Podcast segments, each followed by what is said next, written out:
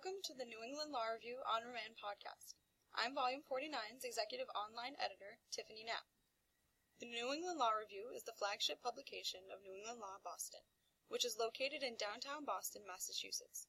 To learn more about our institution, visit our website at www.nesl.edu. And to learn more about our publication, go to newinglrev.com, which is NEWENGLREV.com. There, you can find our most recent online publication in On Remand.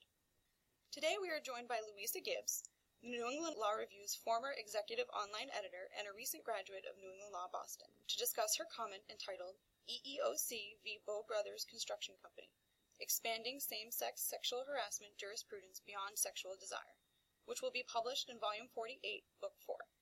Her comment discusses the Fifth Circuit's EEOC v. Boh Brothers Construction Company decision, in which the court found the evidence sufficient to establish Title VII same-sex sexual harassment based on sex stereotyping.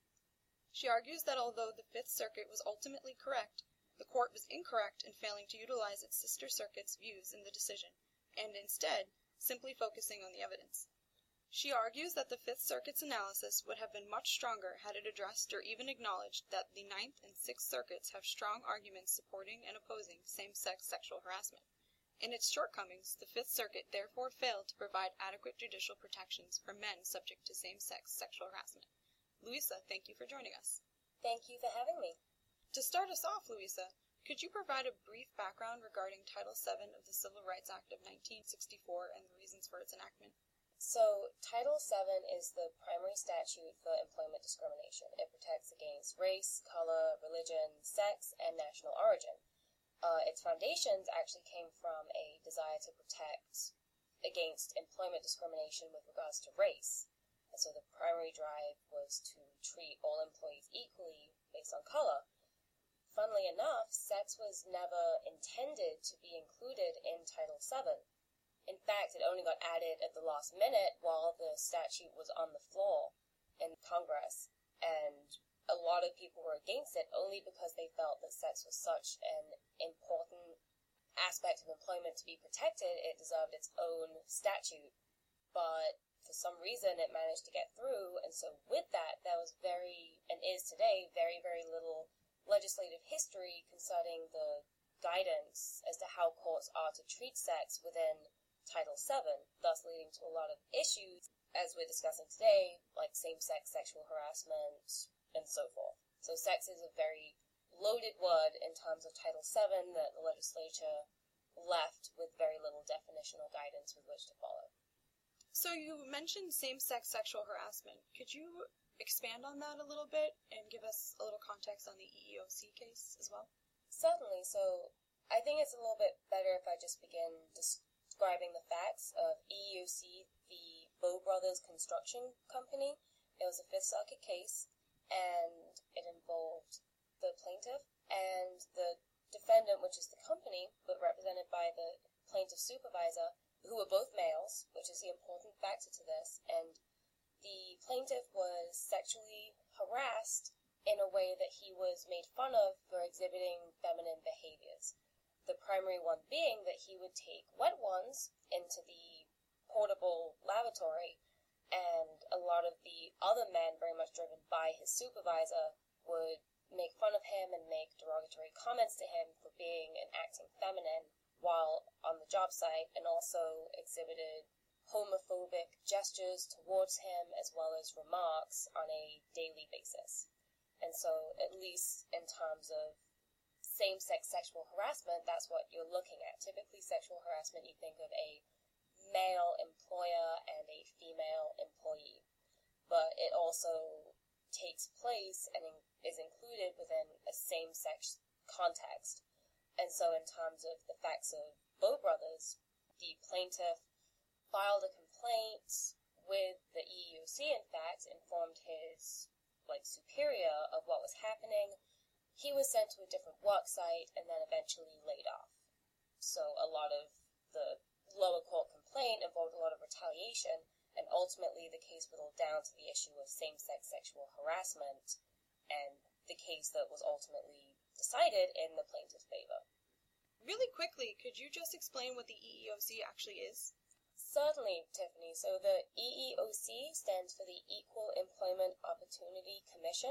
It's a federal agency that accepts employment discrimination or just general employment complaints, and it is a separate body that will evaluate the weight of those complaints and try to help mostly plaintiffs try to resolve those issues with their employers or otherwise proceed through court in litigating those matters. Thank you, Louisa. Before addressing EEOC v. Boh Brothers, how have other circuit courts interpreted Title VII in regard to same-sex sexual harassment? Specifically, could you discuss both the Ninth Circuit and the Sixth Circuit's positions on the matter? So many of the other circuits have addressed same-sex sexual harassment. The reason that I bring light to the Ninth and the Sixth is that they're the two that could have made the biggest impact on the Fifth Circuit with this case, but the Fifth Circuit very bluntly, quite frankly, did not take up that opportunity. So that's why I focus on these two cases. And so the Ninth Circuit, the case was named Nichols, and in that case it was the male food server being harassed by his male supervisor for exhibiting feminine behaviors, and he was also being physically harassed as well. In the Sixth Circuit case, entitled Wassett, it actually had very, very same broad facts. It was a male employee, a male supervisor, and the male supervisor harassing the employee for exhibiting feminine behaviors. And so these two would have very much aligned with the Fifth Circuit and in lieu of the facts I just described for EEOC v. Boh Brothers. And both of their positions being that same-sex sexual harassment did take place. You explained in your comment that the Fifth Circuit weakened its analysis by disregarding the Ninth and Sixth Circuit's treatment of the matter. Rather, the Fifth Circuit aligned itself with the Supreme Court's reasoning in Price Waterhouse. Could you please explain to us how they both weakened their argument by disregarding the Ninth and Sixth Circuits and then strengthened it in Price Waterhouse? So with the Ninth Circuit, looked at the closeness of the harassment to gender itself, gender and sex. And what the court did with this case, the Fifth Circuit did, was mention it in one sentence and then moved on. It didn't go into the case, even though the facts were very much in line. Both had male supervisors, both were male employees, both being harassed based on exhibiting feminine behaviors. Yet the court failed to really take that case and make it in line with its own facts. So I found that very much weakened what Title VII means when the Ninth Circuit found it was discrimination based under Title VII. Very much said that clearly. With the Sixth Circuit case, the Wassett case, the court, and this was, I personally found, quite an interesting avenue to get around the issue, if you will, found that the rule of orderliness prohibited the court from considering the Wassett case as controlling. So the rule of orderliness, for anyone who's not a complete nerd about civil procedure, it prohibits a three-judge panel from overruling another panel's decision.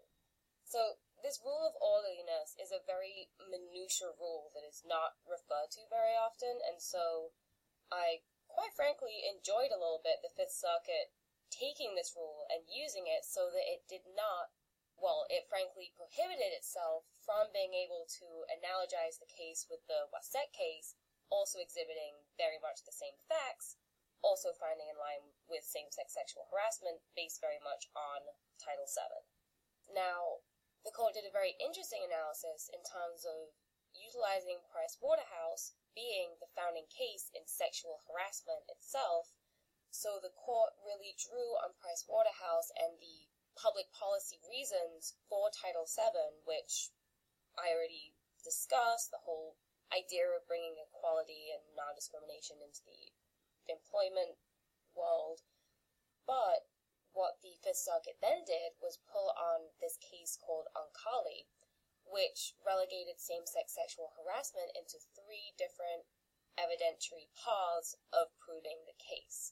And so while the Fifth Circuit found that same-sex sexual harassment did happen and built up a lot of its opinion on the public policy reasons of Price Waterhouse, which was between a female employee and male employer, not same-sex sexual harassment, just regular sexual harassment, if you will, but then diminish the importance and the power of Title VII by relegating the case into a evidentiary path that in the first time it heard the case didn't think it existed, but later finding so. And so it built up its opinion to really encourage and empower Title VII, but then it relegated the decision into a procedural looking at the quantity of the evidence as opposed to the quality and what it means.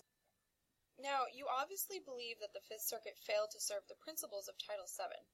How did it fail to do so, and what path did it opt to travel instead? So, the long and short of it is that the Fifth Circuit chose not to acknowledge or even consider the Sixth or the Ninth Circuit's precedent, but instead chose to rely upon the procedural technicalities that would have allowed the court to analogize and distinguish the facts and make its opinion stronger by saying that same-sex sexual harassment violates Title VII, as opposed to whittling down the issues and facts into a little procedural avenue of, yes, you can pursue it down Oncale, or but not this avenue. So such an analysis would have bolstered the opinion and made clearer the split between the appeals courts, so that ultimately this split issue amongst the sister circuits would call the Supreme Court's attention to it, and thus be able to have a consistent, concise definition and opinion as to how to treat same-sex sexual harassment. So the opinion itself fails to serve the principles of Title VII by treating same-sex sexual harassment as more of a complex, plaintiffs have to jump over more hurdles, as opposed to sexual harassment itself, typically just between a female employee, male employer, can be a female employer, male employee, but traditionally having those two separate sexes, whereas those are much easier to go to court and prove. Same-sex sexual harassment is a very new concept to law, and the courts don't necessarily know how to treat it. Now, as I mentioned, the Fifth Circuit originally decided there wasn't enough evidence, or just there wasn't same-sex sexual harassment. It didn't meet that barrier. Whereas the second time of hearing it, they decided it did, but based on the quantity of the evidence that was presented, as opposed to the fact that these rather heinous acts of physical harassment and verbal harassment were being projected to this employee simply trying to do his job, and the court took that not for its substance but for the quantity of how often it happened, and then was able to decide that same-sex sexual harassment did happen. So while it's certainly a positive step for the Fifth Circuit to join with the Ninth and the Sixth Circuit, that same-sex sexual harassment is harassment, does qualify under Title VII, and is entitled to the same treatment as race, national origin, and color. There's still a number of steps in between that just shouldn't be there, and maybe that's just because it's such a new concept to this area, to the law, or for whatever other reason. It's supporting, but it's also holding back, and that's just a difficult struggle that I think really ultimately requires the Supreme Court's involvement as to how same-sex sexual harassment should be treated. Thank you so much, Louisa. Your comment sounds very interesting. What are you doing now that you're waiting the results of the bar exam? Well, I'm actually recently became an AmeriCorps member. I'll be working at the Women's Homeless Shelter in Boston, Rosie's Place, working with the guests there in housing and family matters. And so once I receive my results, hopefully they're positive, I'll be an AmeriCorps attorney with them and working at Greater Boston Legal Services. Your results will absolutely be positive. Thank you again for joining us, Louisa. Well, thank you, and thank you for having me. Be sure to watch for Louisa's comment in Volume 48, Book 4 of the New England Law Review, which will be available on Remand, viewable at newinglrev.com, which is newinglrev.com.